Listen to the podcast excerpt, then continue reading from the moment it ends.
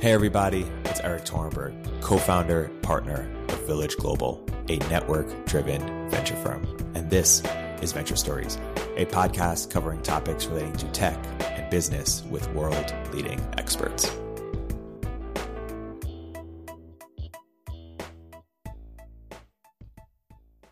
Hey, everybody. Welcome to another episode of Venture Stories by Village Global. I'm here today with two very special guests, Nikhil Krishnan, Strategic Partnerships at TrialSpark, and Malay Gandhi, uh, Business Ops at Evidation Health, as well as an investor in the healthcare space. Uh, both back by popular demand for round two. Uh, Nikhil Malay, welcome back.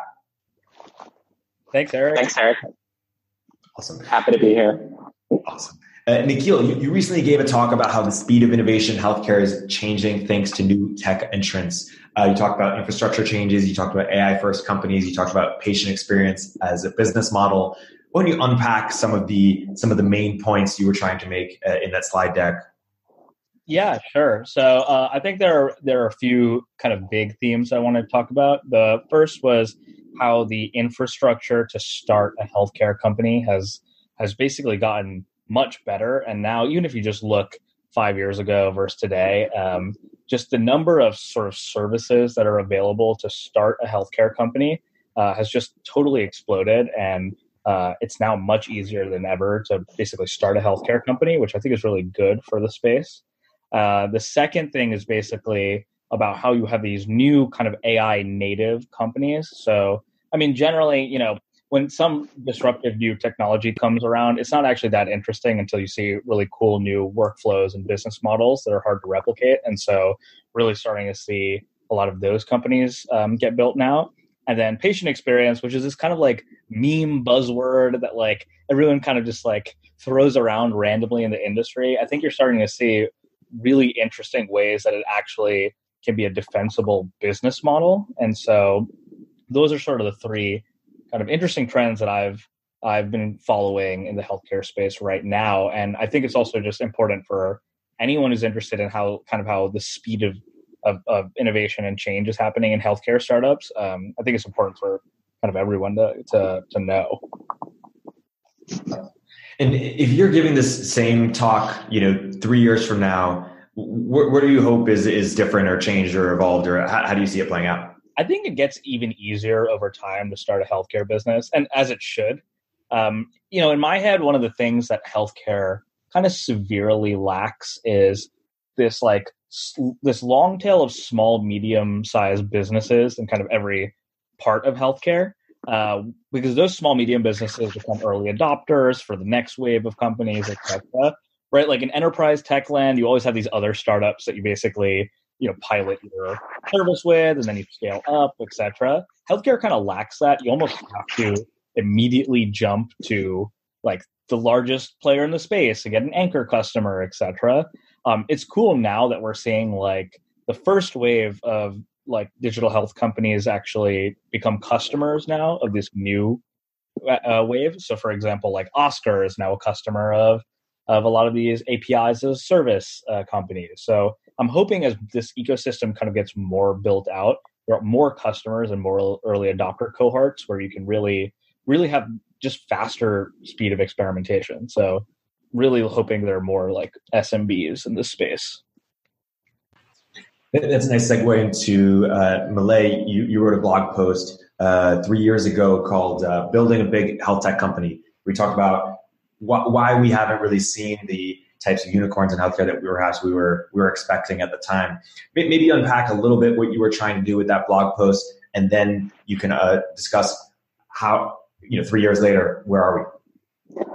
Yeah, I think the the core sort of thesis of, of that piece was that if, if you looked at a lot of the companies that decided to serve the industry, uh, working on like provider IT or payer IT and and and so on, they had a really challenging time actually building building substantial businesses. And the argument was that you were sort of scraping pennies off of penny scrapers to to start with, and so it was hard to you know hard to hard to build scale. And if you wanted to think about building a uh, you know a company in this space, it wasn't you know I, I didn't I didn't use the terms, but essentially to build uh, companies that would have you know, I, I guess people would describe as, as full stack. Uh, and I would argue just having much more control um, over the value chain, and then specifically in healthcare, trying to solve some of the principal agent uh, problems. So rather than working through intermediaries and middlemen, you know, help help those who actually spend money in the healthcare system take take more agency uh, over that over that spend um, for for individuals their own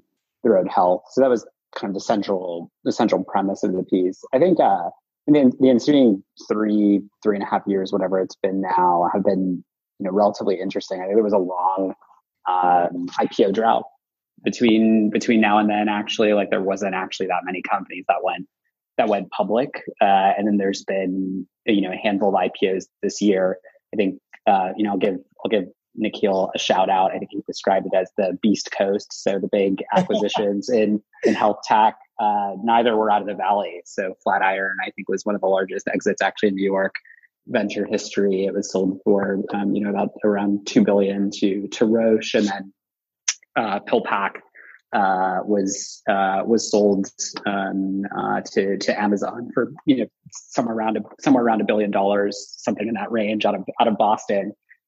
And I think, um, look, I, am not uh, trying to pat myself on the back, but I think Flatiron is best described as like a high performance oncology network. They use software to create a network of oncologists that were able to have higher performance, and then they were, you know, obviously monetizing um, uh, in the pharma space. And PillPack was directly cited, uh, you know, in the in the piece as a company that had gained some uh, control over their value chain as, uh, you know, a, a, pharmacy, and I think had ambitions of um, moving further into that into that value chain, including as um, sort of distribution for other companies, um, and even potentially becoming a you know PBM and taking on more taking on more risk. And I guess we'll see what they do um, with with Amazon. So I think that's like one side of it. We have seen a couple of you know pretty interesting outcomes. One to a legacy pharma company, and then one into a new um, sort of like a, a, big a big tech company or a new healthcare entrant. So those dynamics have been interesting. And then the IPO drought broke um, sort of this year.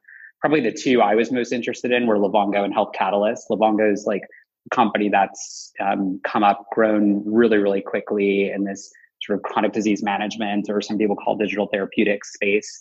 Um, I'm not going to use the term they use to describe themselves because I don't think it's a real it's a real category, but um, that was interesting to see. One of the first sort of uh, disease management companies that was in the B2B to B to B to C space go public were they able to create that model. And you know they were ahead of many other companies that actually started started before them. And then health catalyst i would say is more exactly what as an investor you've come to expect out of a lot of healthcare companies. It's like half software half services you're plodding along doing these huge sort of large scale deals with you know incumbent incumbent healthcare companies hoping it blends together into a reasonably um, uh, scalable business. So i think it was good to see those those couple ipos um, you know this year. The other thing like the third piece of when i was looking back at the piece uh, was was around the, the ipos like the companies that had went went public during that time. Um, it's interesting to look back now of like which companies have done well and which haven't so Fitbit and Evolent have tanked, like not doing well as businesses. And then I think Teladoc has done, you know, surprisingly well from, from my view. And then Health Equity is the other one that they're in like the health savings account space. And so if I think of those four companies, Fitbit and wearables, uh, consumer wearables, Evolent and value-based healthcare, Teladoc and telemedicine, and health equity and sort of consumerism, telemedicine and consumerism did really well and value-based healthcare and consumer devices didn't do so well. If you think of them as like sort of pure play opportunities as as categories two trends played out and two two didn't. I don't know if that was like well like known a priori but it is it's interesting to look back at yeah two two two didn't do so two two categories didn't do do so well. And i would say that um I don't feel like value-based healthcare has made a lot of movement in the last in the last three years. I don't think there's been some big big shift uh, around that. Yeah. So if you wrote the post today, would it be more or less pretty similar of, hey, you know, companies still need to own more of the, more of the value chain, um, and not, not rely on intermediaries or would it be, you know, have we seen a lot of that and, and your piece would be somewhat different in terms of the, ch- the challenges or opportunities of building a big health tech company today? Yeah, I mean, I think the big piece that was left out was there's one value chain that's very profitable inside the healthcare industry, which is the life sciences value chain. So there's probably more companies to build within that scheme. But I do, uh, and Nikhil can talk more about it. I think even the companies that are serving the life sciences industries are trying to eat more of that value chain, become you know their own drug discovery or drug drug companies, um, not just simply serve serve the industry. But I do think the life sciences, like serving the life science industry, is a bit different than serving the payer industry or the provider industry. So I think that's one different component of it that I would look at. Um, I would push even harder on the consumer side. I think the opportunity is bigger than it even was when I described it three years ago. I think it's bigger and get it's it's bigger and getting bigger. So I would push a bit more of that. Yeah, ultimately, any consumer opportunity to me is about uh, about having more control over the value chain than not not working through a payer to access a patient or working through a provider to access a patient, but really doing that really doing that on your own. Um, so yeah, I, I don't I don't know that I've uh, it could be good or bad. I don't know that I've changed my my view on on that on that piece of the equation about value chain control and uh, trying to not get yourself in in some kind of weird principal agent problem where intermediaries aren't really that interested in uh, supporting their their end you know end users and customers.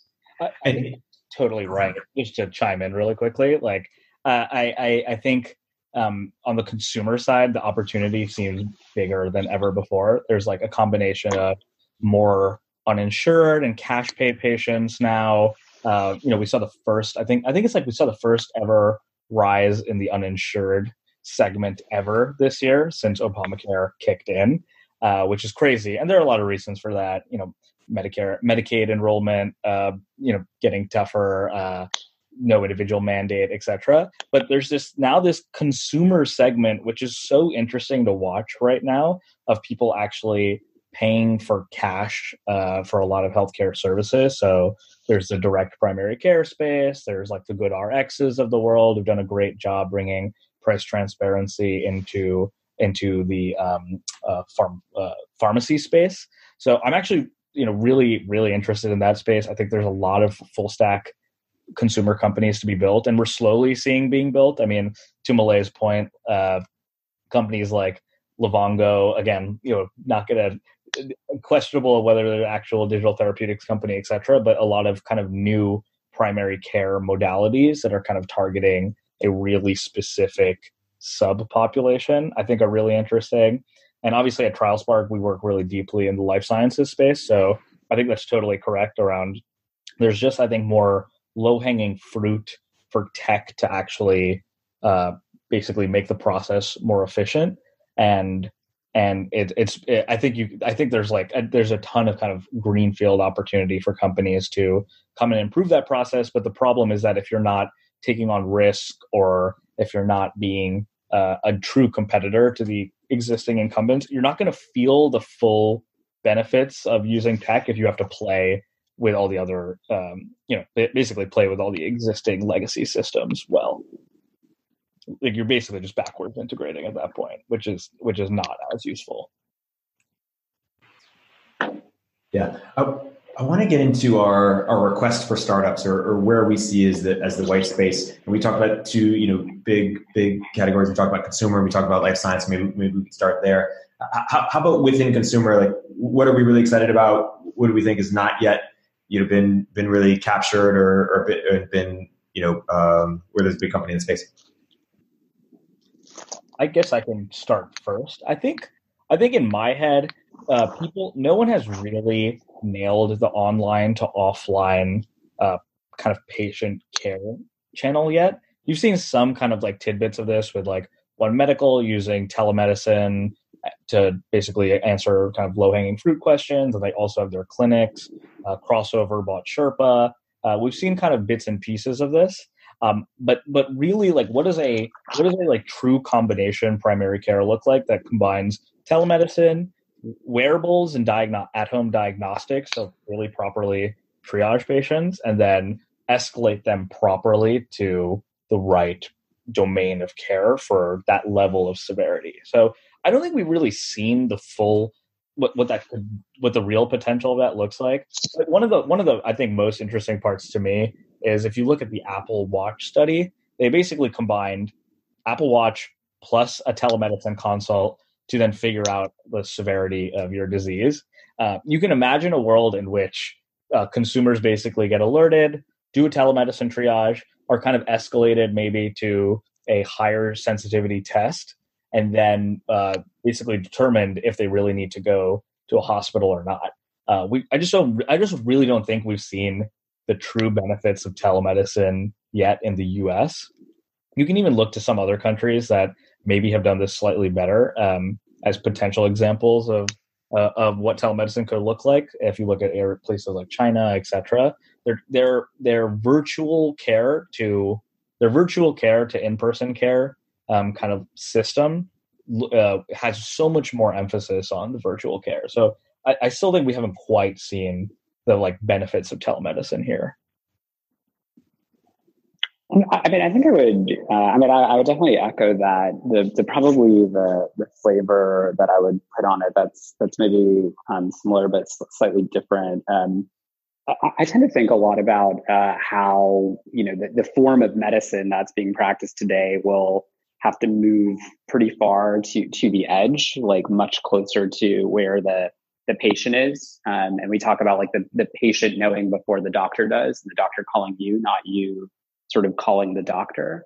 Um, and I, I, do think that's like part of that is part of that is telemedicine, but probably what I equate it to more is, um, you know, as medical information came online, it was really, you know, for, for lack of a better term, democratizing. It was the, the, first time you could actually, as a an individual, feel something, type it into a search engine, and potentially get a result. And honestly, here we are, 20, 25 years later, and it's still basically the same when I want to get information about my health.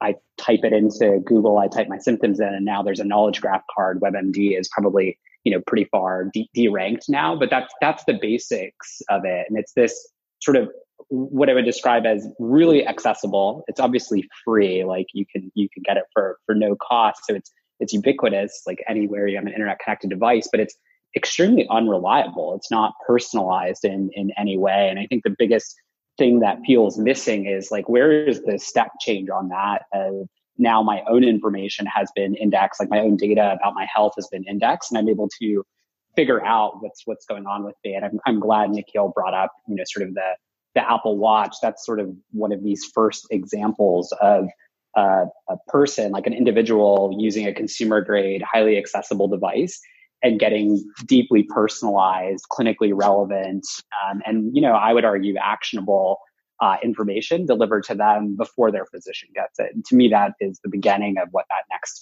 wave looks like. And if we haven't, to me, we haven't really seen a company that is uh, trying to just like we um, sort of index medical information and put it on the internet, but like what about indexing our own health health data and i don't mean our health records i mean everything we can sort of know about ourselves or just health records and um, surfacing surfacing that um, to us before we have to go into a clinic or into a hospital and i think telemedicine is a big component of how we'll triage and treat those things but not the sort of like sole sole component of it yeah it's really moving from like this reactive care model to a proactive care model right where it's like it's just kind of insane to think about the fact that we basically wait till we physically feel sick before we go see the doctor. Like that just makes no sense. And to the to your to the like uh, add a little bit to the Apple Watch thing. Another kind of trend in consumer healthcare is that I think is important is kind of embedding healthcare into these into these processes, tools, and places that we already go, so that the friction is just way lower to engage in health services when we need them. Like I love that these retailers are getting more involved in healthcare. I think that's smart. I think that's awesome. And it makes it way more accessible for people to actually go get, you know, go get services when they need to. Like they don't have to go create like a standalone to a standalone clinic somewhere else and carve out time at, out of their schedule. Like if you need primary care at the very least, it should be accessible to people in like a form that is the lowest friction way possible. And that can be embedded in like a watch that we were already buying and it's not a healthcare device it just happens to do healthcare stuff you're going to walmart it's not a healthcare place it's a grocery store it happens to have healthcare stuff uh, my favorite study from like the last few years was the barbershop uh, heart failure study where you put in a pharmacist to screen people uh, in predominantly African American neighborhoods who are at risk for cardiovascular disease because they're already there, right? Like it's it it make it's just by reducing these barriers to going to see a doctor. Um, I think I think we'll see like real consumer kind of participation in their healthcare. And, and so, what uh, for people who want to build companies in, in, in consumer healthcare? What um, what uh, what else? Where else would you point them? Like, what makes sense as a wedge or an entry point or opportunities? One area that I think is really interesting. It's still like pretty small, but I, I still think it's interesting. Is the direct primary care space is kind of this like, and, and for those who don't know, it's basically people who are paying a cash pay retainer to a primary care physician, and then the primary care physician essentially acts as kind of like your Sherpa into the healthcare uh, world, right?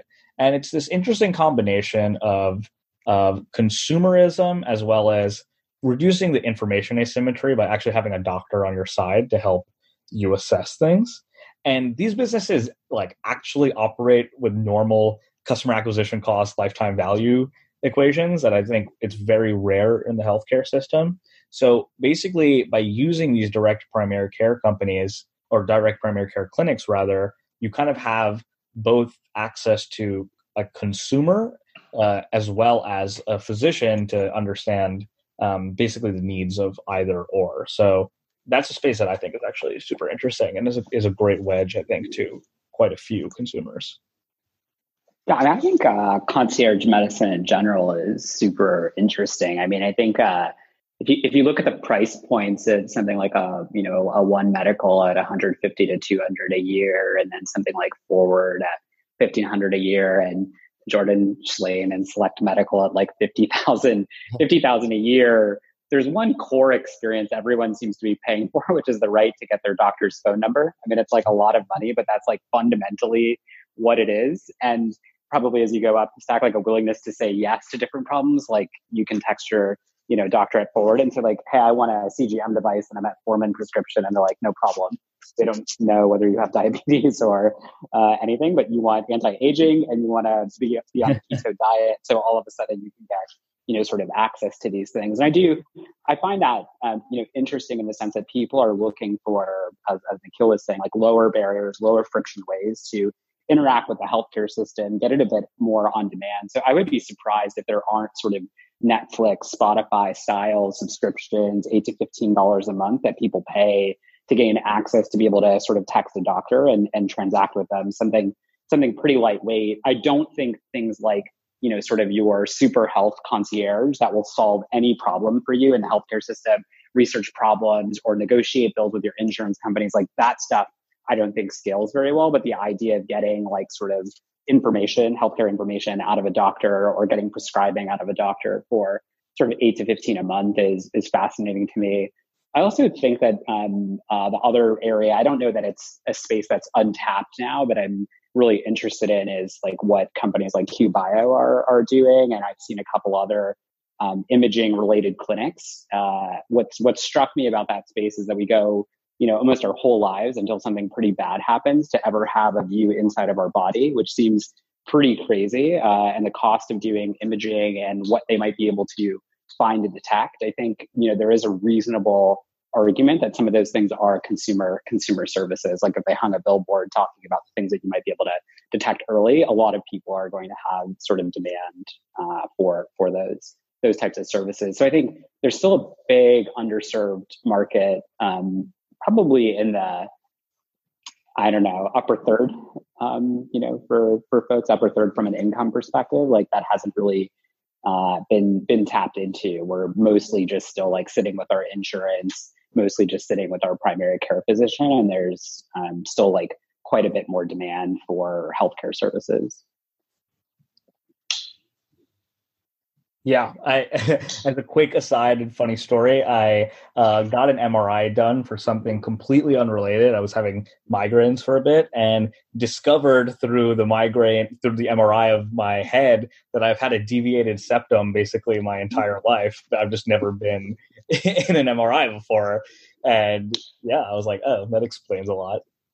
Well, that and that's crazy if you think about it, because MRI is actually a pretty inexpensive technology. It is completely safe. There's like nothing that it will uh, do to you. I mean, the contraindications are obviously like having metal implants in you, yet uh, your insurance company fights vehemently against you ever uh, getting one of those things. And they're not. I mean, they're, we have a lot in America, but it's still not an accessible technology, which is nuts. Like, how long could you go without the doctor ever seeing inside of your body. Yeah, MRIs are like MRIs are like the case study on on why the economics of healthcare are so messed up because it's this like commodity, mm-hmm. basically commodity procedure machine. It's the same machine in almost every MRI imaging center, and yet somehow uh, the one in the hospital costs like ten thousand dollars, and the one two blocks away costs like one thousand dollars, which just it's just the price variance is totally insane for a commodity you know procedure. Yeah. Let, us also talk a bit about uh, life sciences. So first, Malay, maybe you can talk about, as you were mentioning, what you didn't say in your piece, how it, how life sciences is different than, than healthcare IT in terms of investing or building a company within, or just understanding how that, how that works. And then we can talk about you know, where, where we're excited and where people should look to build and invest. Yeah, I mean, I think that um, you know sometimes it's it's a bit overlooked. Uh, obviously, not in today's in today's media environment. There's a lot of scrutiny on on drug companies, but if if you look at it from sort of a, a profit pooling perspective, even though it's uh, maybe 10 to 15 percent of the healthcare system, it's probably equivalent of like all the profits hospitals make. Drug companies probably make uh, more, like the same or the same or more even though they're a much smaller uh, fraction of, of, of, overall spending. So in general, like number one, they're extraordinarily rich companies. And then two, I would say the other big opportunity has been that they're uh, heavily intermediated. So they leak uh, on the commercial side. So selling drugs, they lose 30 cents on the dollar to distribution middlemen. And um, I would guess that on the sort of like clinical development, like the, the, the whole process of um, connecting to potential participants in a study and pulling data out of them to describe or better characterize the benefits and risks of their of their product, uh, they leak about uh, they leak about sixty cents on the dollar uh, there to middlemen like like CROs, and so I think it's just been this very ripe opportunity for more efficiency with customers that have um, pretty big value on the other on the other side of it because of the the business model of of drugs having these kind of protected IP assets that they charge extraordinarily high gross margins for. Um, yeah, on the products being heavily heavily intermediated almost in every aspect of their value chain. So it's been a it seems to have been a a more attractive um, you know opportunity space than going after like payers or providers from like where you want to deploy software technologies. And and how, for, for entrepreneurs who are looking to, to build there, where, where do you think is a wedge or entry point or, or opportunity in terms of what might you like to see someone someone do there? Um, I mean, I think there's probably like a ton of them. I mean, life sciences are super, super complex. I would say like one area I've become more interested in is the entire decision making process around how we choose which assets get developed and then eventually marketed. And there's many more potential molecules sort of out there, like more supply than there is demand and capacity to pull them through from a clinical development perspective. So you have this very, very long tail of pharmaceutical and biotech companies who are sort of single asset companies. They're pulling this asset along using using you know public or private public meaning like government or academic funding or some private capital pull them along and hoping you know they all show up at JPM in January and these hotel floors to negotiate deals to sell those assets off to some of the larger drug companies that have the the funding to pull them through through clinical development and that whole decision making process around which assets to actually pull in and then whether to progress them or not.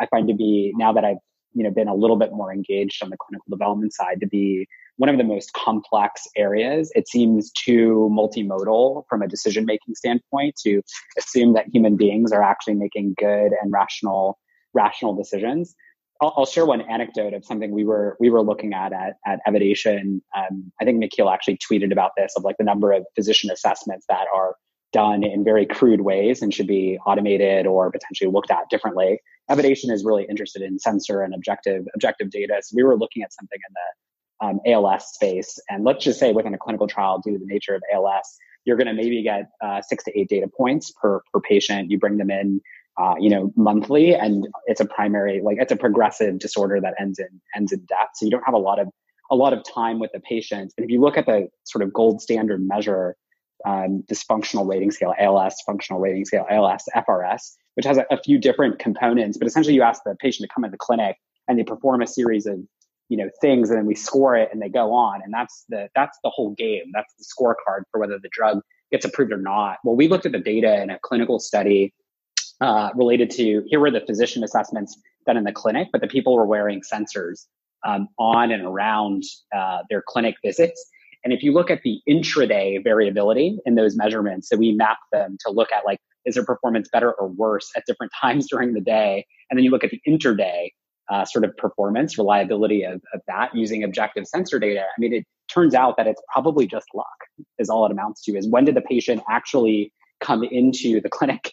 Like what hour they came in because of the high degree of intraday variation or what day did they come in the clinic did an even higher amount of intraday variation, which I don't know that I understood before of like what is the role of sort of luck and chance in the outcomes uh, of these studies. And we can only like look back at some of that data.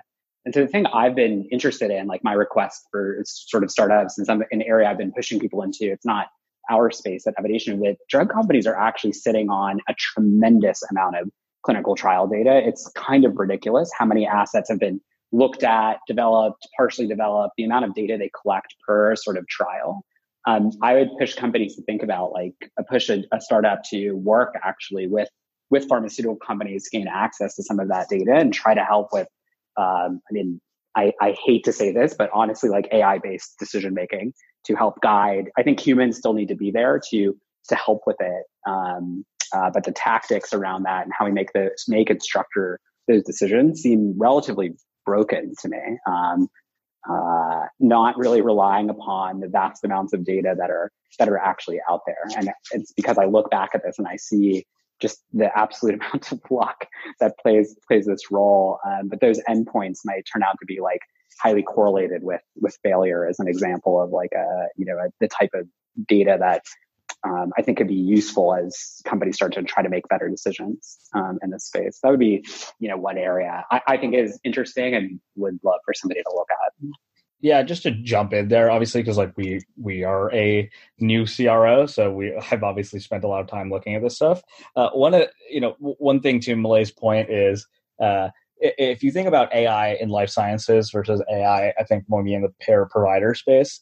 Uh, I, you know, this is obviously very generalized, but I think a lot of companies that are in the payer provider space are like in some capacity basically trying to replicate some existing process and just like automate it essentially, right? Like, how do we do this thing that a human used to do, but make it totally automated? Versus in the life sciences space, the just sheer amount of data that is available to people means that you're actually like a- allowing for new types of analyses that just straight up could not be done by a human being beforehand. It's not even it's not even something where you're trying to replace a person. It's literally like, oh, we now can derive very new types of insights because we now have the tools to like do very like massive scale um, amounts of of analysis. So it's kind of two different ball games a little bit. And then to the point around clinical trials and endpoints, I mean, if you think about the amount of variability just in a normal patient visit, I mean, it's basically amplified in a clinical trial because you're concentrated in way fewer number of physicians who are actually doing it. Uh, you're, you're there's a lot more kind of like I said, intraday variability, and we're really really just limited to what we see in the clinic currently. And so there's a lot of room for improvement of monitoring patients while they're on a trial outside of the trial. And you know, one thing that our kind of clinical trial offering uh, looks at is can you add some novel digital endpoints by adding things like wearables or like gait detection or dyskinesia mo- monitoring or a lot of different things where you know that's like really where the quality of life changes are happening is in the patient's day-to-day life. But in a clinical trial you're not really monitoring that as much. It's it's what can you measure in the office itself which obviously there are like objective things you look at in the form of of how your the disease is actually changing but there's a lot of stuff where that are helping patients actually in their homes that we don't measure as well. And i think there's a kind of open opportunity there to to and, and obviously we're trying to capitalize on that. And we're also seeing this with uh, google baseline and a lot of other companies that are doing a lot more home monitoring uh, in the form of research. And but i think there's still so much more space there. And then one more area in the life sciences space i think just getting more patients involved earlier in the process of the clinical trial itself. So protocol design through through the entire um, actual engagement itself, I think is really important. I'm I'm pretty excited for a lot of these companies that are helping connect patients with more rare disease, rare types of cancers, etc., with trials because um, I think I think there's a lot more specificity we can get from a patient's disease to match them to the correct trial that we just haven't really explored as much yet. Do you think there are opportunities to build better PBMs? Is that a startup opportunity you're, excited about? You know, honestly, like I, it's hard for me to see the business of a PBM, at least a standalone PBM, exist in the future. It just like, it, it just boggles my mind that this even exists as a business today. Uh, I, I, and I, and I, it's hard to see like what value a standalone PBM would provide in this day and age. Um, I, I, I, I think a lot of the, I mean, we've seen, we obviously saw like a rash of acquisitions in the PBM space, and now I don't even think there are any independent, like real formidable independent PBMs anymore. And I think if there's like the lowest hanging fruit for Amazon to go after, it would be pharmacy supply chain, which basically removes the PBM concept completely. Uh, you know, we, we don't really, and I think in the age of the internet, the need for someone to do negotiating on behalf of pharmacies and people, etc., with pretty black box techniques is just it's just it's hard to see that actually existing in in the future.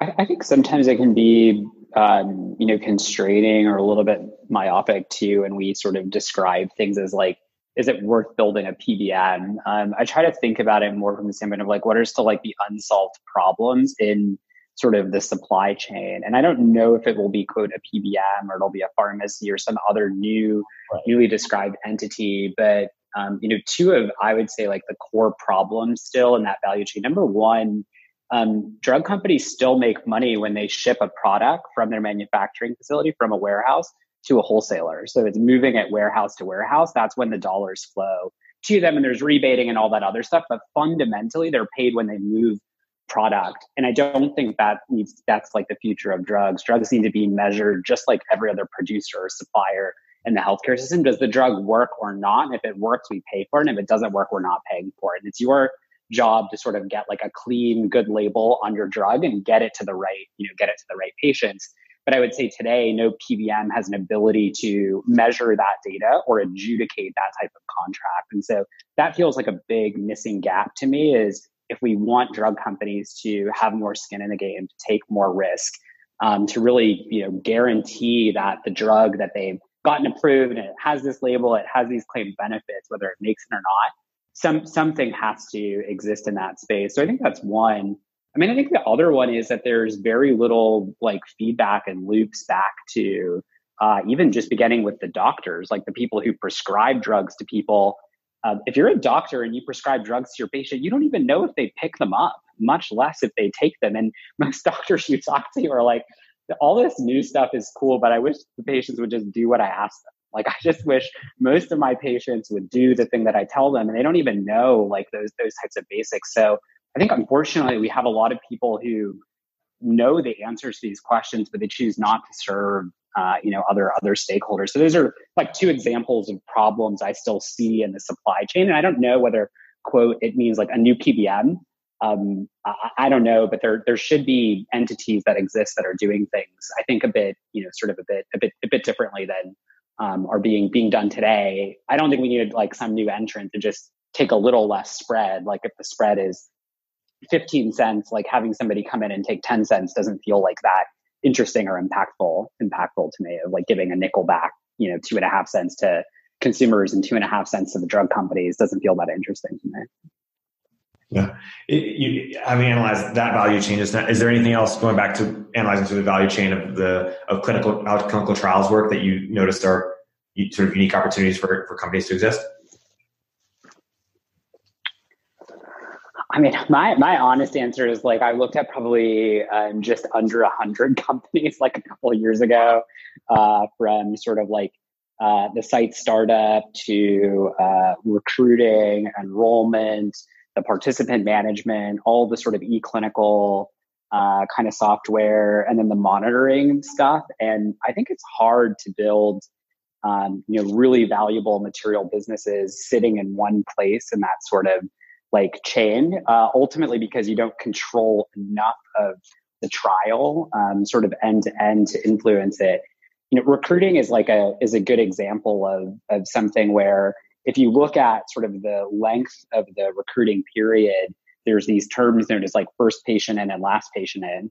And so even if you are really, really good at it at your like it's a 25 site trial and your site's really good at it and you're only given so much quota or we need like a multi, you know, like a multi-site trial, we need some degree of diversity or your country is really good at it and another country in a global trial is not, you're actually not moving the needle. Like you're not actually making the system work any better. And so I think there's all these companies that believe, hey, I, there's this really, really difficult part of the value chain and I think I'm solving it, but aren't actually solving the whole problem. And so probably the more interesting companies uh, I'm just going to tee this one right up for Nikhil, are trying to take more control um, of that of that loop and value chain. And you know, like I think a company like Medidata, they built an EDC business. It was profitable, valuable. I think Veeva is you know uh, one of the companies from you know my post three years ago that's gone from like a five billion dollar company to a twenty or twenty five billion dollar company and doesn't look any signs of slowing down. They're working in sort of that e-clinical e-clinical space now. Those feel more like exceptions to building large, you know, companies in the space rather than than sort of the rule. They emerged at a time when they were just beginning that transition from paper to electronic, and they happened to move some of that electronic stuff into the into the cloud. Which I don't know if those opportunities are going to. Like personally, I don't know if those opportunities are going to exist exist again. It's up to. I, I could definitely be wrong, but it doesn't seem to me that's where the the opportunity lies. I think pharma companies need people who have way more control over the value chain, the flow of people, the flow of information, help them drive improvements and efficiencies in their in their trials. Um, uh, not just like the ones that they're working on today, but the ones that they're going to work on you know, sort of in the in the future.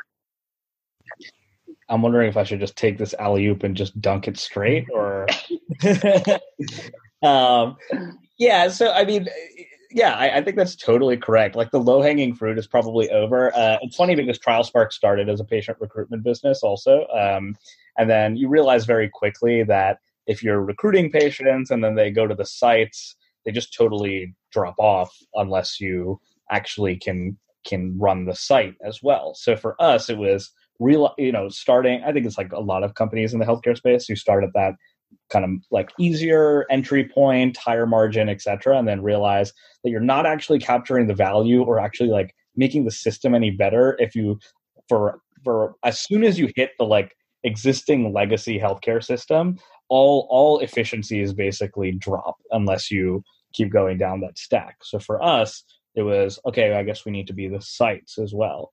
And so when you combine the digital recruitment with the sites, uh, it looks very different. But really, for us, you know, the goal is just how do we get more people into trials, just generally, right? Like, like trials should become a much better part of the standard of care and just like another option for patients to choose if if they so want. Right now a you know a agonizingly small number of people are aware of trials or take part in trials or even know that that's an option for them. And there's some pretty messed up incentives that kind of prevent that from happening. You know if you're a physician and and there's a trial happening it's not in your clinic you might potentially lose that patient so it's not necessarily in your best interest to you know make the patient super aware of this. So for us we're basically trying to make make it as as accessible for patients to just take part in trial. Again like this whole theme has just been lowering friction lowering like lowering the barriers mm-hmm. to entry for a patient to do the next thing. Uh, if if if you bring clinical trials to a patient's doctor and basically say like hey this is another treatment option for you you can get more patients into the trial for drug companies uh, a big part of this is literally just can we get enough patients to even meet the criteria that we're setting? And it, there's this kind of like interesting tension that exists between hey we were looking for like a really specific kind of patient for this drug so it's what's called the inclusion exclusion criteria. We're looking for a patient that looks really specifically like this but the more specific you get obviously the harder it is to find those patients right? So in theory if you just expand the pool of, of patient accessibility into trials, you might actually find more patients that either fit that criteria or you might just have more patients generally so your statistical significance at the end is, is more powerful. Uh, but the goal is literally just okay we need to we need to make it easier for patients to get into trials. For us that's okay let's go to the local physician's clinic turn them into a clinical trial site. Now instead of traveling like three hours to go to an academic medical center to take part in a clinical trial we're with your current physician with a physician that's maybe 30 minutes away from you etc and that's just like a heavy that's like an infrastructure business you know like we're building we're building something that is obviously very uh, you know very capital intensive to build but we are taking the entire value chain of the clinical trial because we think that's really the only way to like truly push the needle on cost in this space i want to now transition into our long short segment of the uh, of the podcast so i want i'm going to give you guys a bunch of categories but first I, I want you guys to suggest one long and one short uh, that you have. It could be sort of a, a, sector or subsector that you don't see lots of uh, companies, uh, you know, emerging out of, or, or, that you do if you're long, uh, that we haven't yet discussed, um, or something in the in the broader, you know, uh, industry that, that, you think should be no, uh, mentioned. I'm long. I mean, I think we've already talked about it. I'm long more accessible imaging, so MRI, ultrasound, you know, the sort of cues or uh, Butterflies, Bay Labs, or whatever their new name is um, of the world. So I would say I'm long those technologies. They've been around a while, but most of us haven't seen them. And so I think our uh, sort of exposure and ability to um, gain access to those technologies, I think that there's um, they're they're they're they're very safe. Number one, uh, and two, yeah, we just we haven't um, really had much access to them. So I'm I'm long I'm long that space. Uh, I'm short uh, uh, home sort of like commodity blood testing. So if it's the same test I can get done at local Quest and LabCorp, I would say I'm short all these companies that are shipping the kit in the mail and ask me to send blood back for whatever reason, whether it's you know sort of food allergies or fertility. I'm short all that stuff because the tests are available like widely, and all of us have always had access- accessibility to them. Um, so yeah, I'm definitely I'm short that I'm short that space. Uh, yeah, I would say that I am. I'll start with the short. I'm short. I guess they're both related to each other, but I'm short uh, massive hospital and provider systems right now. I think we've reached peak consolidation, and and it's kind of we're we're ready to see. I think like lower overhead versions of care delivery that that uh, that large hospitals are kind of. I, I think I think we're ready to see uh, uh, uh, basically the unbundling of these a lot of these large hospitals. I think if you look at North Carolina, kind of an interesting battleground for this, where now uh, physicians are actually seceding away from the major hospital system. So very excited to watch that. And then long uh, enabling those physicians to become independent. I think I think the only way you can actually bring the cost of healthcare services down is by creating a more competitive landscape for the services part of this business, which you know people forget this but the most expensive part of healthcare is labor. It's it's not even close compared to everything else. Um, and i think one of the only ways you can make this uh, make this uh, system work is by making it uh, more possible for physicians to become independent again and and finding ways for them to stay independent create maybe lower cost models of of of, of, of running a practice and being closer to their patients etc uh, or and also like handling their back office, practice management, claims, all that kind of stuff. Like we, we I think we need to find ways for physicians to really uh, uh, get closer to their patients and and and want to work to retain them and manage their care better. So yeah, two sides of the same coin, but I'm, I'm I really want to see the hospital system landscape change. And um, is there any uh, anything else you'd add to your, if we had an anti-request for startups that you've seen so many of them, you just don't see uh, it, it, playing out? Um, anything else you'd add that we haven't discussed? I, I, guess I could take the first stab at this. It's funny because it's like it's almost become a meme to see a person go from like uh, a tech company to like entering healthcare and seeing their like train of thought as they try to fix the system. Where it's hey, what we, you know the problem is electronic medical records what we need to do is build a new electronic medical record a new personal health record and like reality is like that's that's probably not the best point of entry at this point uh, and then they say, "Hey, we like need to sell to employers. They're the people who are you know controlling all the dollars." And like that's also not the way to do it. I'm I'm I'm really I'm really short. I guess like I'd really like to see less companies targeting the self-insured employer space personally. Um, I just think that the future of this country's healthcare system has to have less employer involvement, not more. Um, I think that's like a really, really bad dynamic for the system, and you know, want to see people find find other other forms of reimbursement that are not self-insured employers. I, I agree with Nikhil. I mean, I think that space is uh, kind of will uh, end up being a a pretty significant bloodbath, like not as bad as provider IT, but that many companies have been sort of guided into the employer market, but won't be able to build large businesses. And the ones that do sort of like uh, have gotten out, I think will become, you know, some, some consolidators of, of that. I don't see, I don't personally see like employers out of the healthcare business anytime sort of in the near term, but I do find the B2B2C models that are very employer driven, like not interesting, probably not the thing, not the thing to pitch me. Um, the other space, I feel like I just keep seeing, you know, the same company over and over again. It's like sort of care coordinator workflow tools. It's these kind of super messaging apps that are like omni-channel patient relationship management uh, apps, and they kind of cycle through like selling to ACOs, then selling to insurance companies, then selling to like startup companies. Um, I've seen a lot of different forms and, and flavors of that, and I can't I'm still like trying to figure out how many, how so many people get uh, sort of turned onto that, turned onto that problem.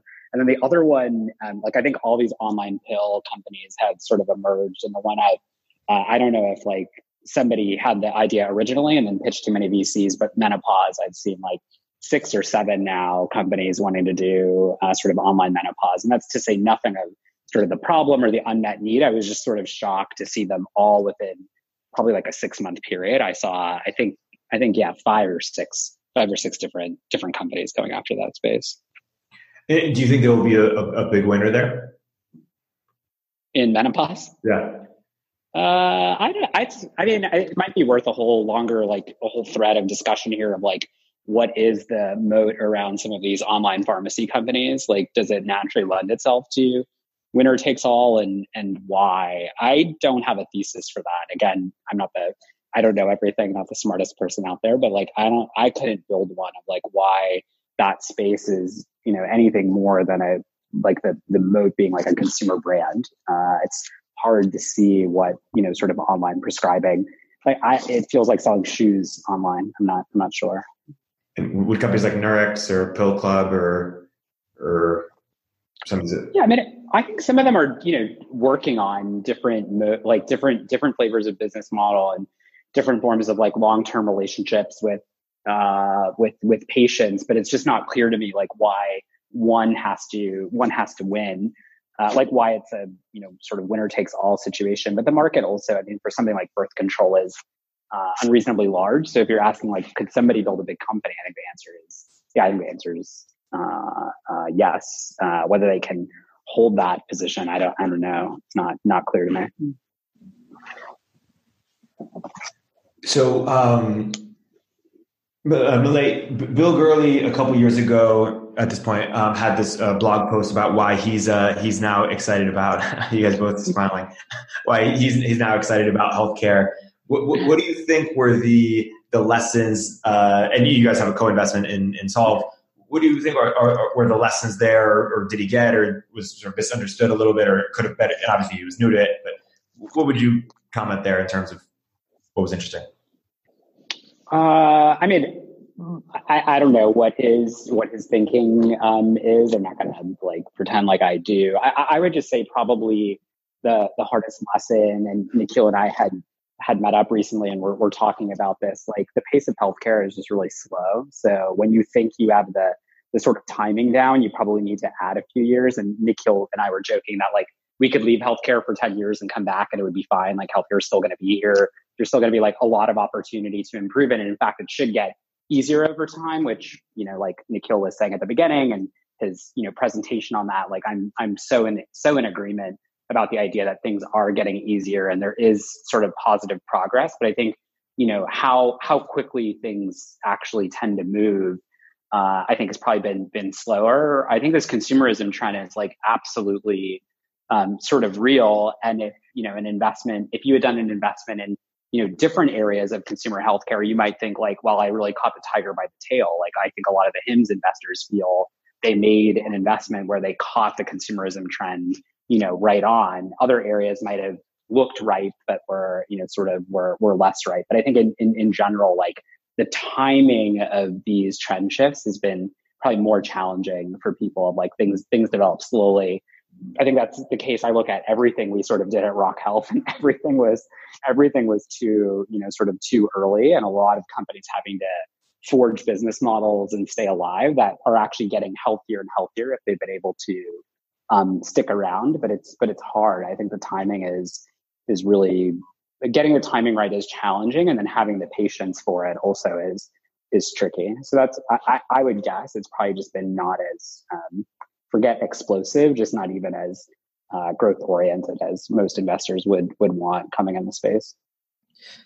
Yeah, I agree with that. I think the other thing is also it's really hard to just deploy a a the exact same business model from like tech and port it over to healthcare. Uh, it you know I think a lot of people look for comparables when they're like, oh, I want to build you know uh, this tech company but for healthcare, like Shopify for X or whatever. Um, I think the reality is like because the buying the purchasing behavior is very different, etc. Like almost every company I've seen has in some way, shape, or form included a services aspect to their business because the pure software part is really difficult, um, even for consumers, etc. Like you really need to um, have a little bit more hand holding, a little bit more concierge. Like it, it, people are not going to be like 100% informed purchasers in a lot of these cases, and so.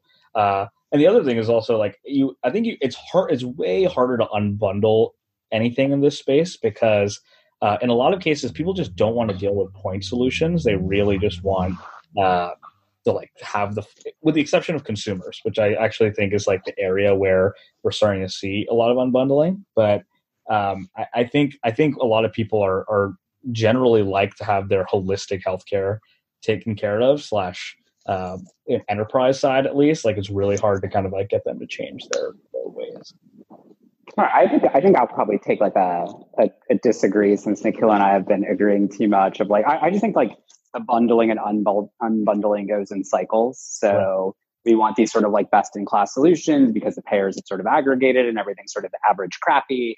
And so then these specialists come in and they do that. And then all of a sudden now I'm an employer and I'm staring at a hundred point solution. So I go and look for somebody to, uh, somebody to re-aggregate and re, rebundle it. So I feel like we're in that part of the cycle now where so many point solutions emerge and some of them were able to get in and escape even within the enterprise side. I think Livongo is like a good example of somebody who went in as a point solution. I'm a connected glucometer. I'm doing diabetes. They slowly expanded just before going public and now they'll have the cap to sort of start consolidating and be that aggregator of different disease solutions, you know, to to the employer. So some of that just feels a little bit like um, sort of a, a cyclicality to me. Um, I, I, mean, I think like uh, a, a, lot of what um, you know we were thinking about um, in in terms of uh, like Solv is a good you know like a good a good example of a company, and I can't I can't speak for uh, you know the benchmark side of it, but um, having worked with them early on and then uh, doing the deal at, at Greylock too, I actually think most of the thesis has been, you know, absolutely right, which was really about a shift to convenient care and where are those people, where do they live? Um, and all of that has been um, exactly right and true. Like I think the idea of lower barriers, um, people wanting to access highly convenient care, uh, not adopting, like not really um, having a primary care physician or a, a, major medical home, and especially that use amongst sort of uh, parents. Like many of those trends have actually played out. What I think is always really, really challenging in, in the healthcare space is like, what is a, what is a well thought through business model that enables you to capture that value? But I think from a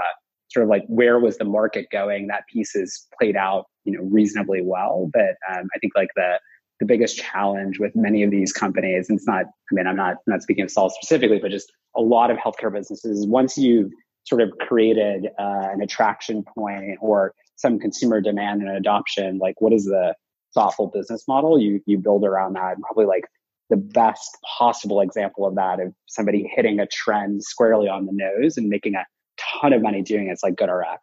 Price of drugs became too high. People were on cash pay, high deductibles.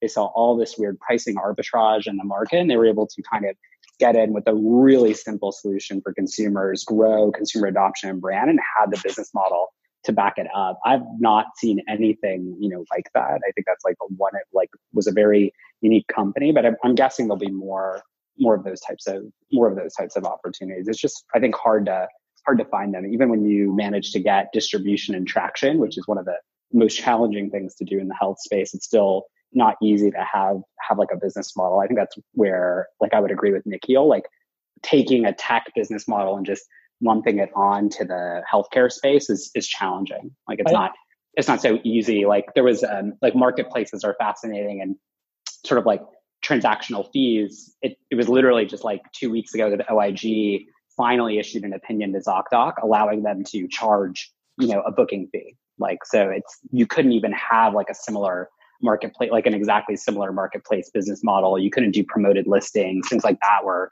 considered against the law and it took them i don't know they've been around for over 10 years to actually get that get that opinion but it's now you know a, a bigger a bigger and more wide open game for things like that.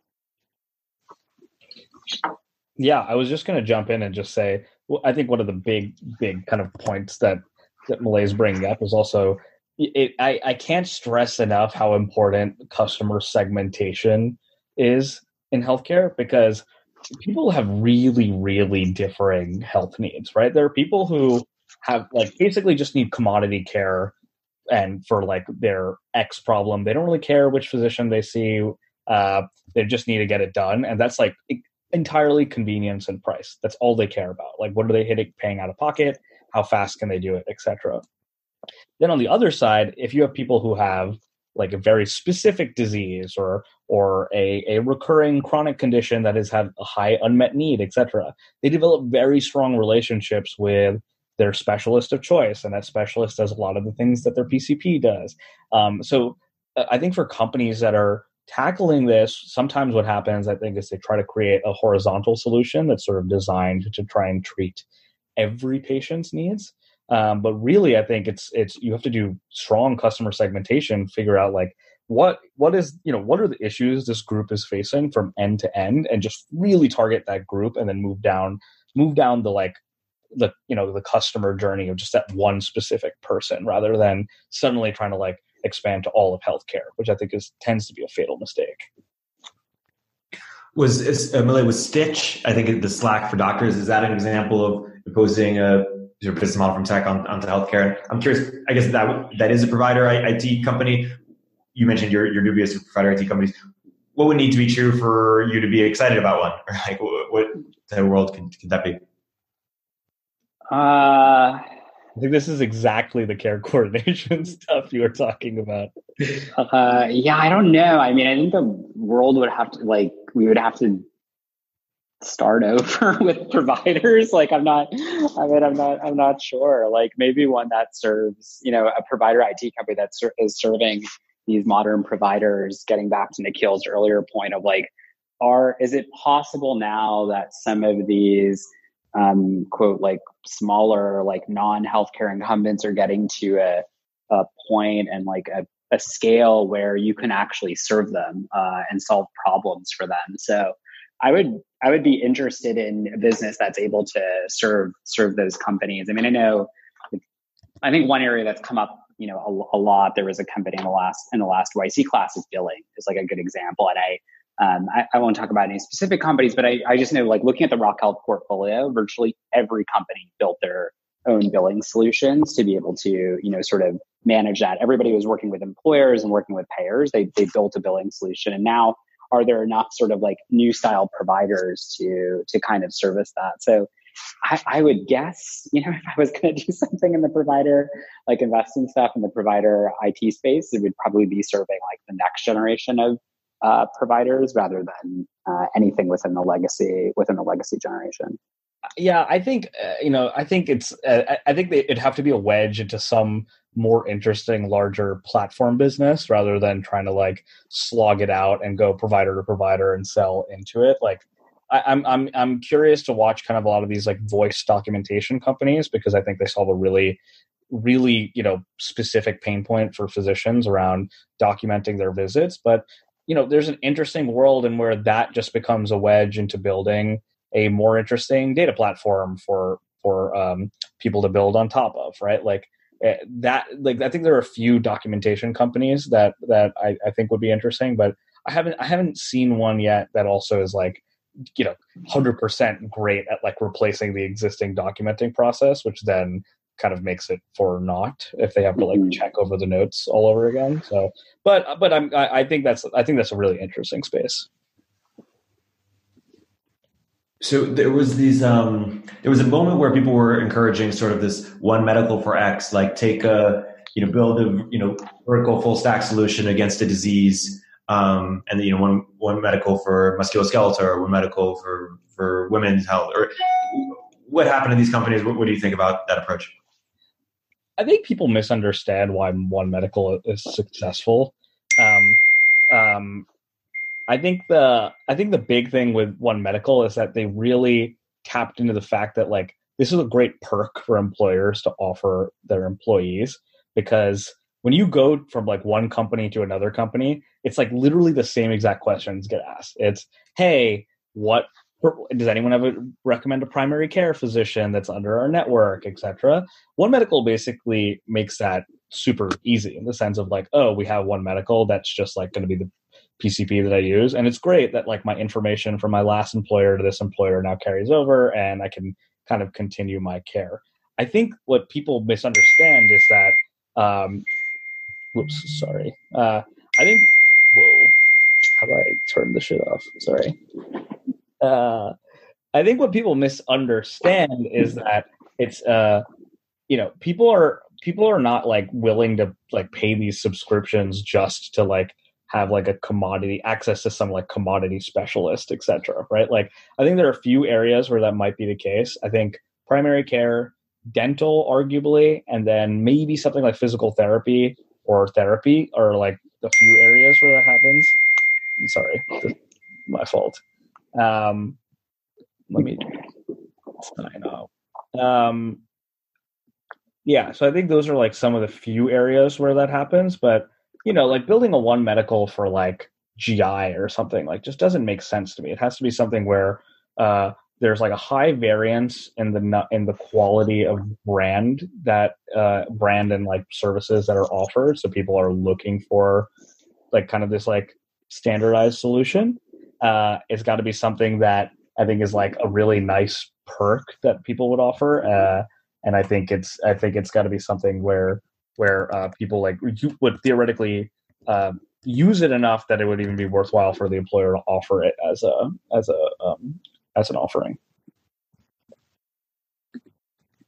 Uh, I want to say a space, and then you tell me either way you're you're bullish or bearish on it, or a specific sort of hot take or, or opportunity you see see within it. So, for fertility, um, you mentioned you're you're less excited about sort of the the consumer tests.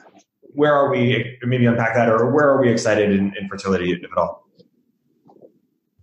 Uh, I'm excited by what Halle's doing at Natalist. I think that for most people, like trying to conceive should be a natural, healthy process. Not for everyone, obviously, and I think we should um, find find solutions for that. But a good starting point is one that's based on science and not fear, and helping people through through that journey. So I'm pretty excited about what what Halle's doing, which is basically saying like we're not trying to scam you or scare you. We're trying to just give you the things that for most people this is the way that it, it should work. And if it doesn't then let's like start to revisit revisit that. But to me it's like sort of a little bit of the difference between fertility and infertility. So um, that's something i'm you know more more bullish on. I feel like it's been a little bit tricky to find uh, good investments in the women's health space in the sense of like feeling like they're very they have like an authentic uh, message that's like very scientifically driven and not sort of fear fear based.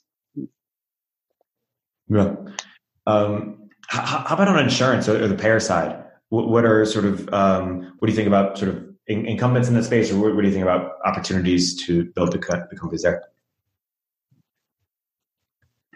I guess I can I can start with this one. Uh, Yeah, I mean, I think it'll be interesting. I think it's like interesting to watch a lot of the Medicare Advantage companies kind of, you know, th- I mean, now that space has gotten really crowded, um, and I'm interested to see kind of how these companies choose to differentiate themselves. Um, you know, there's there's basically two, there's like almost two parts to it. There's how do you acquire new customers uh, from from new Medicare beneficiaries, which is one of the most difficult parts, and hard to tell if tech plays a role there or not, or if it's just adding cool new perks. I mean, I saw Devoted today, for example, offering the Apple Watch and covering that. Like, is that something that is interesting enough to actually attract new Medicare beneficiaries? Like TBD, not totally sure.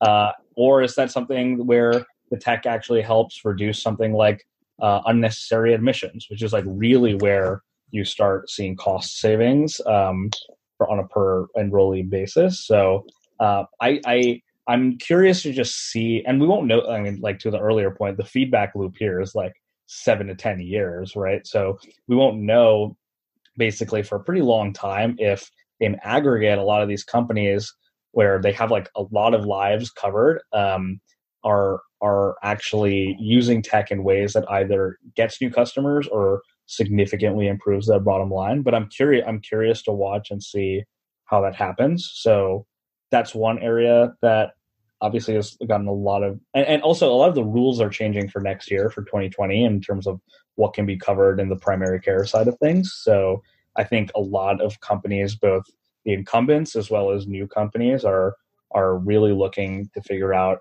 cool new like primary care expanded primary care perks basically to make their uh, offerings more attractive. I'm sure we'll start seeing things like, you know, groceries and meal kits being uh, covered, and like ride sharing in some capacity to a doctor's office, etc. Like, I think we'll really start seeing the like perks and benefits of Medicare of Medicare Advantage really take off next year. Um, cur- like really curious if a lot of these newer players actually are uh, are an attractive option for new Medicare beneficiaries.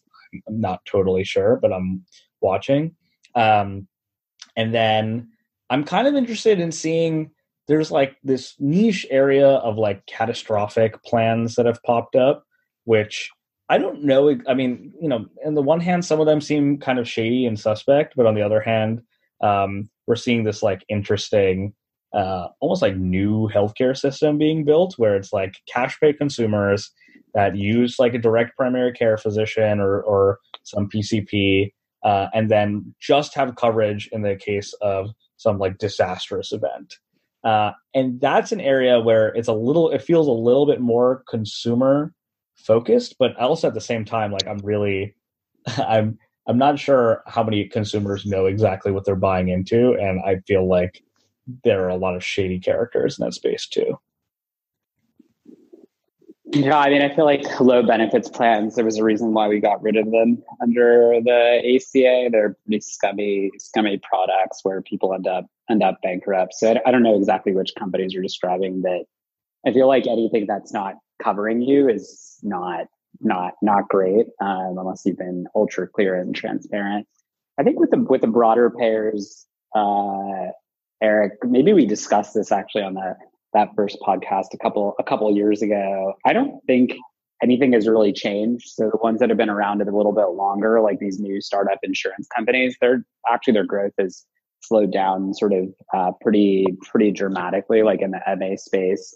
Um, I would say that U.S. America deserves better health insurance companies, like we deserve better payers. But if if you look back at sort of that market and that industry, United became United, Aetna became Aetna, and so on and so forth from consolidation. It was inorganic growth. So there was like a, a sort of once in a lifetime opportunity to roll up highly fragmented markets. I don't really understand what the weapon from a tech standpoint is for gaining scale and distribution in this space. Like free rides, uh, that's cool. Um, I went on Devoted's website actually after that Apple Watch story came out to look at the benefits list. They already offer those. So you get free free rides to the doctor, I'm pretty sure any MA plan can offer the same thing. Like that's not a a point of like defensibility or acquisition. And technically, they're not paying for Apple Watches. They're giving you $150 to spend on any wellness thing you want. So it's not uh, just watches, but like if you want Jenny Craig weight loss, they'll pay for that, or Zumba classes, they'll give you $150 to spend, um, you know, kind of on that stuff. And I don't, to me, that's not tech being used to scale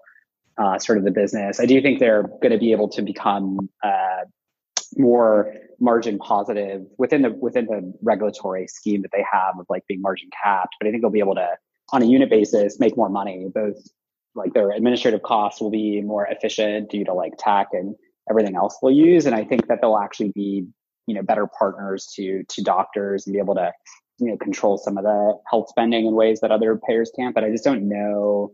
I, I, yeah, I just don't see them really getting to much much scale. I think they're building pretty attractive sort of chassis or platforms. And the big question to me is like, what happens in the in the intermediate game, and which companies exit and sale, and which ones are kind of left without a without a dance partner? Because at the end of the day, you're still like you're still a payer. And even if you're a high growth payer, you go from like a, a 0.8 to 9x multiple to like a one and a half x multiple. Um, and I'm not sure that venture is going to feel good at that, that point. So I'm very interested in as these companies sort of like grow older, what that intermediate who gets who gets a dance partner and who's kind of like left trying to grow a small scale health insurance company. I think the other thing that's so tough in this space is like the regulatory landscape is so in flux here that it's really hard to like really invest in some big bet, etc., and like and and and hope it takes off. I mean, Oscar is a great example where they really made a bet on like the exchanges early on, and that just turned out to be like, and not you know not not necessarily their fault or anything. They really just took a big bet and like didn't plan out the way that they thought, and uh, now we're basically at another kind of election cycle, and it's you know everything could totally change once again, right? So if you're a new payer and you're making a bet on a space, uh, there's so much regulatory uncertainty that and and capital requirements that it's just hard to see exactly how you would create a massive new payer again right now and like take a big swing with someone willing to willing to do it today. I'm curious to get a sense for you know what what what are the major bottlenecks that are sort of preventing sort of the the gold rush of of you know healthcare companies. For example, like you know our our, our mutual friend Sarah Tavel has said that she she doesn't invest in healthcare; it's too, too complicated. Or or like when is she going to be lining up to uh, she and all the uh, you know other great investors out there to be you know allocating venture dollars to to healthcare opportunities? Like, what, what's holding it back, and, and when can we see it? I, I actually, you know, it's funny because I don't think healthcare is as complicated as everyone seems to make it seem. Uh, like, obviously, it's tough to understand maybe if you're like trying to tackle the entire landscape at once, but uh, if you actually spend like a relatively reasonable amount of time, I think you can get up to speed relatively quickly on the space if you just pick a specific segment you're really interested in. Um, and I also don't think it's necessarily venture dollars that it's holding companies back. Um, I, I, mean, anecdotally, have just noticed a lot more tech investors now looking at healthcare as an investable opportunity, just because I think the low hanging fruit in like pure mobile, pure software, pure etc. have kind of been tapped out a bit, and so now people are going after these like more legacy industries, complicated problems, etc. So I've definitely seen a migration of investors to the space, and frankly, like I mean, one of the big bottlenecks, which I think is changing right now, has been talent in the space. Um, I think it was really hard to attract smart people or like a lot of ambitious people to healthcare because um, you know there are great jobs in other parts of tech and this is a space that is seems really complicated and the feedback loops are really long etc now i think you have kind of a lot of of people like talented people entering the space either because you know maybe they're disenchanted working at you know some of the large tech companies. The healthcare is like a more social enterprise uh, industry to work in. There are a lot of people now who are alumni of that first wave of healthcare companies like PillPack, ZocDoc, um, etc., who are like really bringing the chops um, of being at the intersection of healthcare and tech. Uh, which which is I think really great. So I think labor, which was like a really big part, or like just smart people entering the space, was I think a really big bottleneck. Um, but I think that's actually been changing a lot. That's actually one of the reasons I'm like most bullish on healthcare or digital health right now broadly is because just the influx of talent has been really impressive. Um, you know, capital is capital. I don't I don't really think capital has been the constraining factor in the space, candidly. Um, but I think talent and I think also just again going back to this, but like having early adopters be able to like test solutions out has been a huge bottleneck. Like there there's a whole layer of like AWS for X in healthcare that is slowly being built right now. That makes it just easier for small companies to start. And I think once that happens, you'll like really see an inflection point in the space. Yeah, I feel like um, it's fund by fund and you know person by person. A couple, a couple sort of like big things that it would seem um, you see investors starting to engage around. I think one, this consumer space starting to take off has uh, brought people to brought people to attention um, of hey, what's what's going on with, especially with some of the sort of like online online pill, online pharmacy companies. I think there's been quite a bit of interest in that space. Um, even even uh, uh, Benchmark, they, they invested in not not Sarah, but her partner Eric invested in Benchling. So I think life sciences is seen as a, a, more ripe and attractive area. And fundamentally, that's a you know a vertical SaaS business. Maybe it's not a healthcare business. It's more just hey, life science is a good is a good vertical, and this is a pure it's a pure SaaS company. Um, I do think the other sort of emerging area, clearly, uh, we haven't touched a lot on it, um, is just the bio space. There's something certainly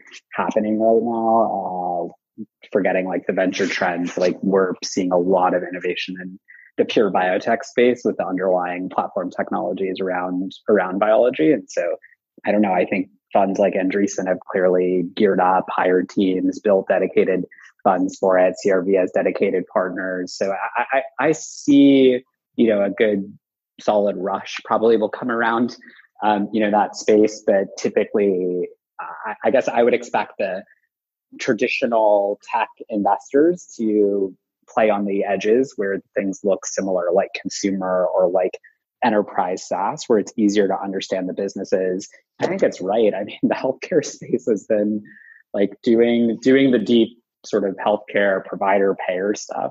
If you don't have the the tool set, you know, sort of for it, some special advantage as an investor, I don't know why you would do it. It's already like hard enough, and there's much easier ways to make to make money than than doing that kind of stuff. So I, I don't know. I mean, I think um, yeah, I think I think bio is an interesting area where people will see like a lot of opportunity and we'll see a lot more funds there. I think there's some piece of healthcare that's also like kind of related to climate change where I think we'll see uh, people people coming in, um, and then the rest of it will where the sort of like the overlapping areas with traditional tech is where where you'll see the most play. Which part related to climate change? Uh, like infectious diseases is probably like the you know sort of uh, clearest example. The craziest stuff would be you know um, adaptability solutions, even for humans to be able to survive in different uh, as as the climate changes. Like, are there things we could do to you know modify our environments where biology could be more our biology is either better adapted to uh, that environment or we readapt the environments around our existing existing biology. That's pretty. That's super interesting. I never really thought too much about that, but that makes that you know. I think infectious disease is also kind of one of these crazy areas where like there's a pretty big market failure too because creating drugs etc for infectious disease is just not really where the money is in a lot of cases and so mm-hmm. you see this like also the, the the one hand societal inefficiency around solving climate change and then combine that with like the societal inefficiency of, of not mm-hmm. not being great at like solving infectious disease and like that that seems actually like a pretty huge issue. Like generally yeah, we, yeah. Sorry. No i was just going to say and it could be about like drugs for that so it could be things for us but it could also be things for for the way that we manage crops or the way that we manage uh, manage animals and things that we you know sort of sort of eat. It just seems like there's a lot of different uh, vectors for infectious disease and things that we would address using something related to you know something related to biology. I think food has been a good example of something that's at the intersection of sort of half health, half you know half half bio, or is it half health, half climate change related? I, yeah, I don't know. It's you know kind of touching on a few few different few different areas. You mentioned that you know, one mistake we've made is is just transposing tech business models onto healthcare. But in bio, it seems that Andreessen and some other funds, you sort of specifically talk about you know biology as engineering and equate building sort of biotech companies with building software companies. Is is that going to work in a way that it might not in healthcare? How, how do you think about that? and I, I this is like I'm like a total novice in this space, so uh, you know, take everything I say with a grain of salt. But I think one of the, to your point, one of the really cool things in the last few years has been being able to create these like really tight iterative feedback loops that are kind of getting shorter and shorter in, um, you know, basically as you run experiments, being able to get get uh, results faster, which I think is uh, kind of independent of the of engine of uh, engineering biology, but just that's like a trend in life sciences that I think is really cool and I you know I remember distinctly when I used to work in a lab back in the day how uh, how long experiments would would take either because a lot of these processes are really manual uh, and you have to wait a really long time for them to happen and then the, the pro, you know the, the the the informatics takes a long time etc and now you know you have so much like awesome uh, automation in the lab and the the the you know computers have gotten so much better in that time etc and so it's been awesome actually to see and now you have tools like crispr etc which let you do kind of more like experiments kind of on the fly for cheap uh, that i think just in general tightening feedback loops is generally like a pretty good like if you can figure out a way to do that is generally a pretty good business and also like a pretty good sign that you're about to like see a like truly you know like Cambrian explosion of of of new companies, new innovations, etc. So, and you've seen that. Yeah, I, I, I, agree with that. I mean, I think like the labs are more efficient for sure. The loops are tighter. Um, you know, the piece where I would I would push on a lot is like how much of that ultimately is going to translate into humans. It seems like we reach some complexity that's not quite, you know, uh, perfectly described within those systems, uh, these model systems that are created. And I think uh, uh, flagship, the the Bio Fund, put out like a, a, very lengthy, interesting essay about you know the the human system is is so complex, and typically the way that we study complex systems like this is looking at the emergent properties of the system. So actually, like having to model humans rather than our current method. If you think about like things like GWAS, which is let's screen a bunch of people and try to find this one thing and then develop a hypothesis around it. It might just turn out that we've found a lot of the low hanging fruit there and now it's time to move on to some of the more complex problems, but we're not going to be able to decode them in the same way. And we have to look, we have to have more human, like human oriented models. And then two, rather than trying to start from like sort of quote first principles down at some uh, molecular bio level that we might have to look at more what are the properties of this system that emerge when we observe humans for for long periods of time and work backward work backward from there I've been a pretty anti sort of like phenotypic based model approach person. Like I'm more interested in, I've always been more interested in the fundamental biology, but it seems like it is, you know, we're reaching some limits and we have to start from more how things express themselves rather than starting from we're going to decode the fundamental nature of biology. Like we still don't even know how like DNA replicates itself. Like we're, you know, there's so many things that are still mysterious to us. And I'm not sure that we're going to get there as fast as we could by observing these complex systems. And I think to Nikhil's point, like now we have more of the tools on the engineering and the software side to be able to process and manage um, a lot of that a lot of that data and maybe turn it into new new ideas for for for therapeutics. I'm i think I'm you know uh, bullish about like that space in in general. Um, but yeah, I think there's a lot of different probably a lot of different approaches from the fund perspective of how to how to attack those spaces. Yeah. The uh, sort of maybe you know gearing towards closing here. Um, you know, in, in, technology, we think about uh, you know incumbents quite a bit, particularly in, in, consumer. We think, hey, it's it's tough to build something if you're going to compete with Facebook. It's tough to build something if you're going to compete with Amazon. How should um, we think about incumbents as it relates to startups? Obviously, there are tech companies getting into healthcare, and then there, there are health incumbents are there certain spaces that we've just written off and say, hey, Amazon's going to win that, so unlikely to be big companies, or, or how, how, should we be thinking about incumbents? I, uh, I guess I can take a stab at this. I, I think the incumbents in every single slice of healthcare have very different behaviors. So, you know, one thing that's uh, kind of surprised me a little bit about the life sciences space is that pharma companies are actually pretty innovative and open to new solutions. Um, you know even maybe even more so than uh, than a lot of biotechs because uh, they are not single asset uh, dependent. So they think they manage more of like a portfolio of a risk, and so they're actually a little bit more willing to um, explore and try new solutions. So maybe in that space, it actually makes a lot of sense to go after the incumbents as their initial customers.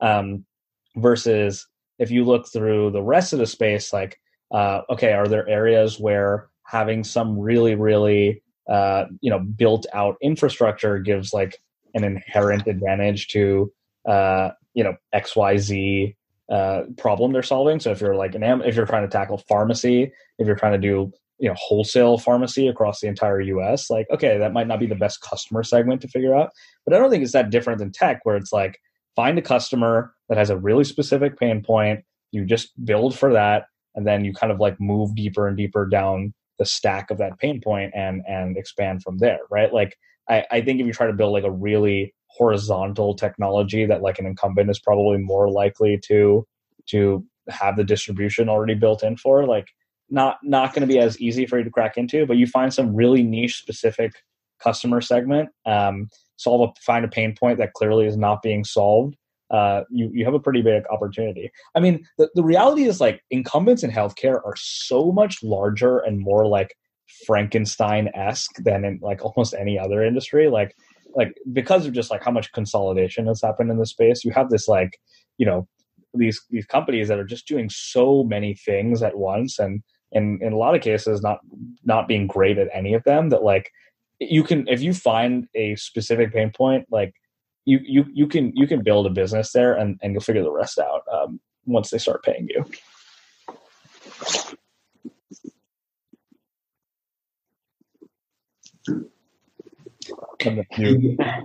Um, I just I don't know like yeah I, I don't know I don't know how to I, I think it like some of the specifics like do you matter as as sort of Nikhil said, um, just in general, I do think more like if if you're not competing with some uh, incumbents in some way, probably not going to be able to build a big company. Like I, I don't think that um, anytime somebody's like we're making everyone happy, everybody wants to work with us. It's sort of scary uh, to me. I think like somebody needs to feel like they're losing um, if you're building you know an interesting company in the in the health space. Yeah. build more build more challengers. I'm yeah. about I want to be sensitive to both of your, your time, so we should, we should wrap soon. Is there any last um, points or, or, things that we didn't get to discuss that you think are interesting for the listeners should know, or any, any threads you want to pull before we wrap? Um, I think people just generally should just be less intimidated by healthcare. I mean, that's like that's like the running theme of my life is like how do you how do you make healthcare like more accessible place for people um, because the the space is not going to get better unless smart people come and try to like take a stab at it. And I, I, I think a lot of people get turned off because they think it's just really like impossible to solve and and and so much regulatory burden, etc. Like, do really encourage people to to take a look deeper into the space because there's a lot of really meaningful problems to be solved and a lot of like very interesting businesses and problem sets to tackle. So yeah, I mean, my my one piece is more just like healthcare is is not as intimidating as you think it is, and and there's a lot of opportunity in the space.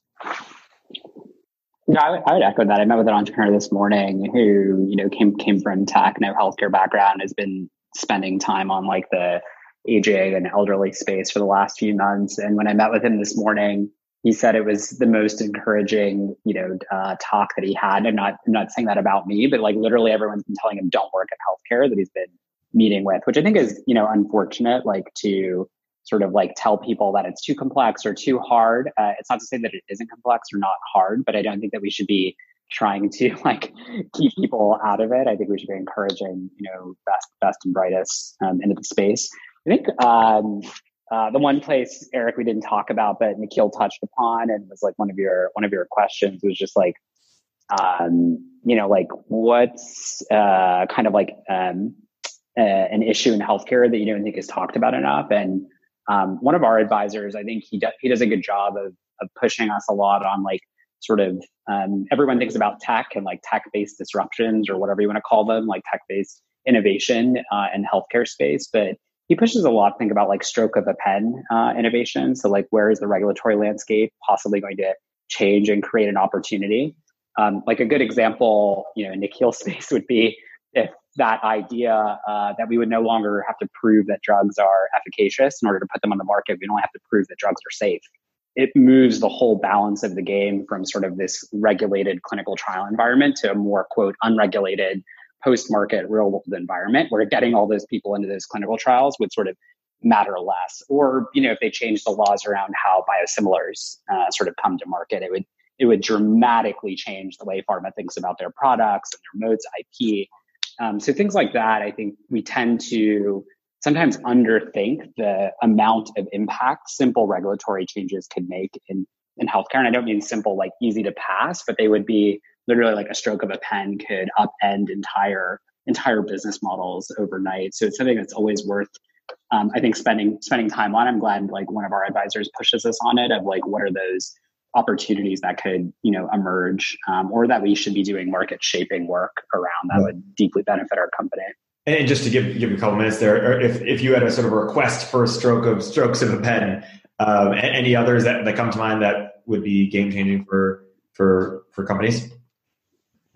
I, I mean, I think the like lowest hanging fruit here is literally just decoupling the employer and health insurance you know uh, uh, relationship right now it's you know it's crazy that we're one of the few developed countries in the world where your employer chooses your health insurance plans options for you and it just totally messes up the market dynamics uh, generally. I'm excited for next year when more of these hra rules kind of kick in to see if maybe some stuff changes um, but but this is like one of the like should be bipartisan support on both sides because it's the worst of a marketplace and the worst of a regulated area right now um, where like employers giving uh, basically giving their employees dollars to go shop around on a marketplace as opposed to making the decisions for them i think would would would be relatively low hanging fruit and like really change how people i think interact and purchase healthcare the important humane thing to do is to get everybody covered. Like we need to make sure that everyone can access healthcare, but then give them agency, put the money in their hands, like they fund the accounts, the government funds the accounts, whatever it is, but give them agency through through money, like spending power, and then agency through data control and ownership of the things that are related to your own related to your own health. Those those feel like the big the big pieces to me. Like get everyone in and then give them give them more agency. Agreed a lot of U.S. healthcare issues get blamed on systemic inefficiencies, profiteering, et cetera. Are there ideological differences as a country that, as a, as a country, that make our healthcare uniquely expensive? Yeah, I don't know. I mean, I, I feel like you know, Uwe Reinhardt's covered this, uh, cover covered this many times. Um, it's the prices. Like that's why our healthcare system costs, you know, uh, uh, so much. Like it, it might be true that uh, there are places to get the world's best healthcare, um, like in this in this country. But it's, uh, I mean, I think unequivocal that that is not uniformly distributed. You know, like people don't, most people don't have access to um, that type of healthcare. Like I, I don't think having the the top end of healthcare here is what um, drives like the quote like systemic inefficiency um, uh, in the market. I do think there's some false choices we make, like the idea that we, um, you know, we have so much choice and there's no care rationing and all of that. It's like, I, I, don't know, man. I just pick up the newspaper and somebody's died from not having access to insulin. Like, it's just not a, we're not a country where everyone is getting,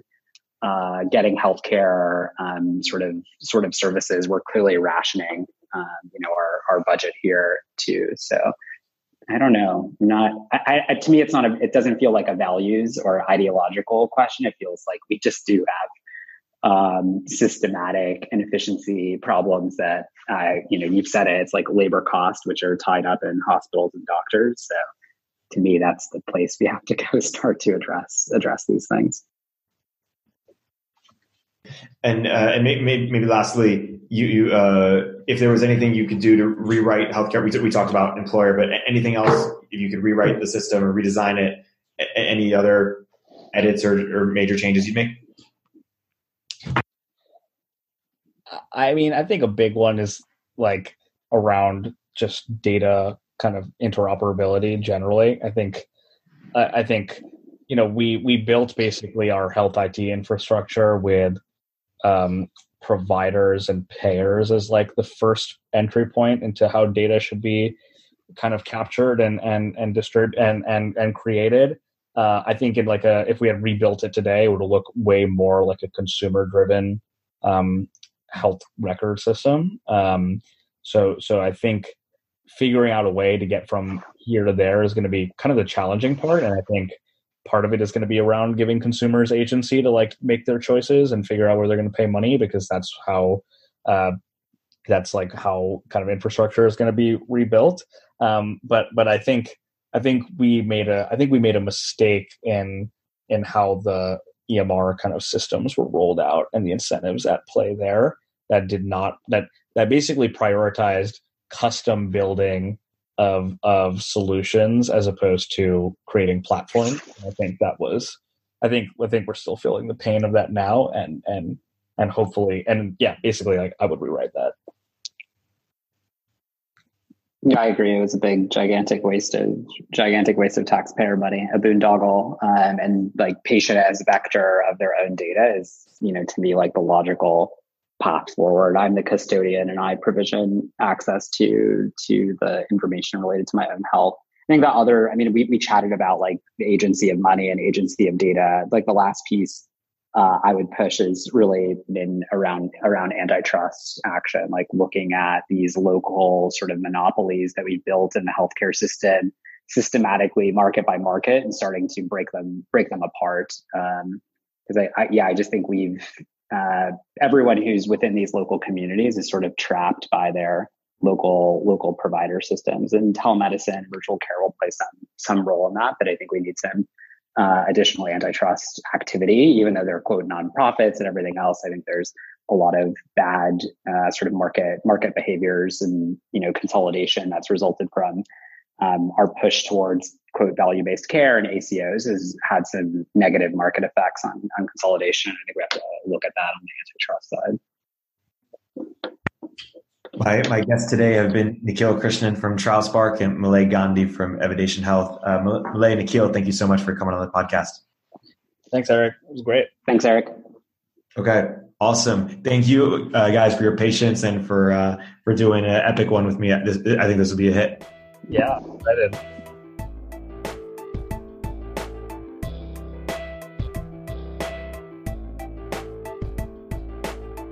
If you're an early stage entrepreneur, we'd love to hear from you. Please hit us up at villageglobal.vc slash network catalyst.